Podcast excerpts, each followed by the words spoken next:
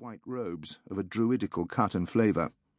He was of a remarkable appearance, having a great mane of silver hair, large sunken eyes, and black brows. The doorkeeper and the two acolytes went down on their knees. The priest closed his eyes, and Nigel walked into the hall. There seemed to be an empty seat in the far corner. He made for this, and had slid into it when a flicker of light, the merest paling of gloom, announced the return of the priest. For several minutes, the noise was intolerable, but gradually it revealed itself as a sort of a chant. Next to Nigel was a large lady with a shrill voice. Ee-I, she chanted. Nigel looked about him. The House of the Sacred Flame resembled, in plan, any Anglican or Roman church. Nave, transept, sanctuary, and altar, all were there. Having seen this much, Nigel's attention was arrested by a solitary voice of great beauty. The Reverend Jasper Garnette had mounted the pulpit. Afterwards, when he tried to describe this part of the service to Chief Detective Inspector Alleyn, Nigel found himself quite unable to give even the most general resume of the sermon. He no longer felt the weight of his body on the seat.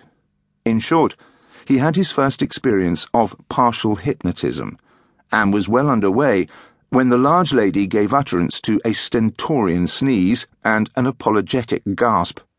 Back to earth he came just as Father Garnette spoke his final period. You are entering into a new life. There is no evil. Let go your hold on the earth.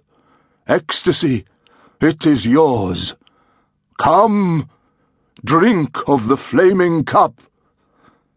The priest had gone to the altar, and from a monstrance he drew out a silver flagon and a jewelled cup. A flame shot up from within, burned blue, and went out. In the front rank, a woman leapt to her feet, ran up the chancel steps, and with a shrill Heil! fell prostrate under the torch. Suddenly, perhaps at some signal from the priest, they were all silent the woman stretched both her hands out, and the priest gave her the cup. The wine of ecstasy give you joy in your body and soul. Turai! The holy madness of the flame possess you. Hail! Turai! Turai! The cup flashed as it dropped to the floor. Her face twisted into an appalling grimace. Her body twitched violently. She pitched forward like an enormous doll, jerked twice, and then was still. My friends, our beloved sister has been vouchsafed the greatest boon of all. She is in ecstasy. Let us sing our hymn to Pan, the god in all. A scream rang out. A dowdy woman stood with her head thrust forward and her mouth wide open. She's dead. I touched her. She's dead. Miss Wade, quiet. I won't be quiet. She's dead. Wait a moment, said a placid voice near Nigel. I think I had better have a look at this lady. But Dr. Casbeck.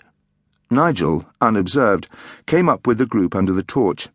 He had the sensation of walking onto a stage and joining in the action of a play. The doctor knelt by the prostrate figure.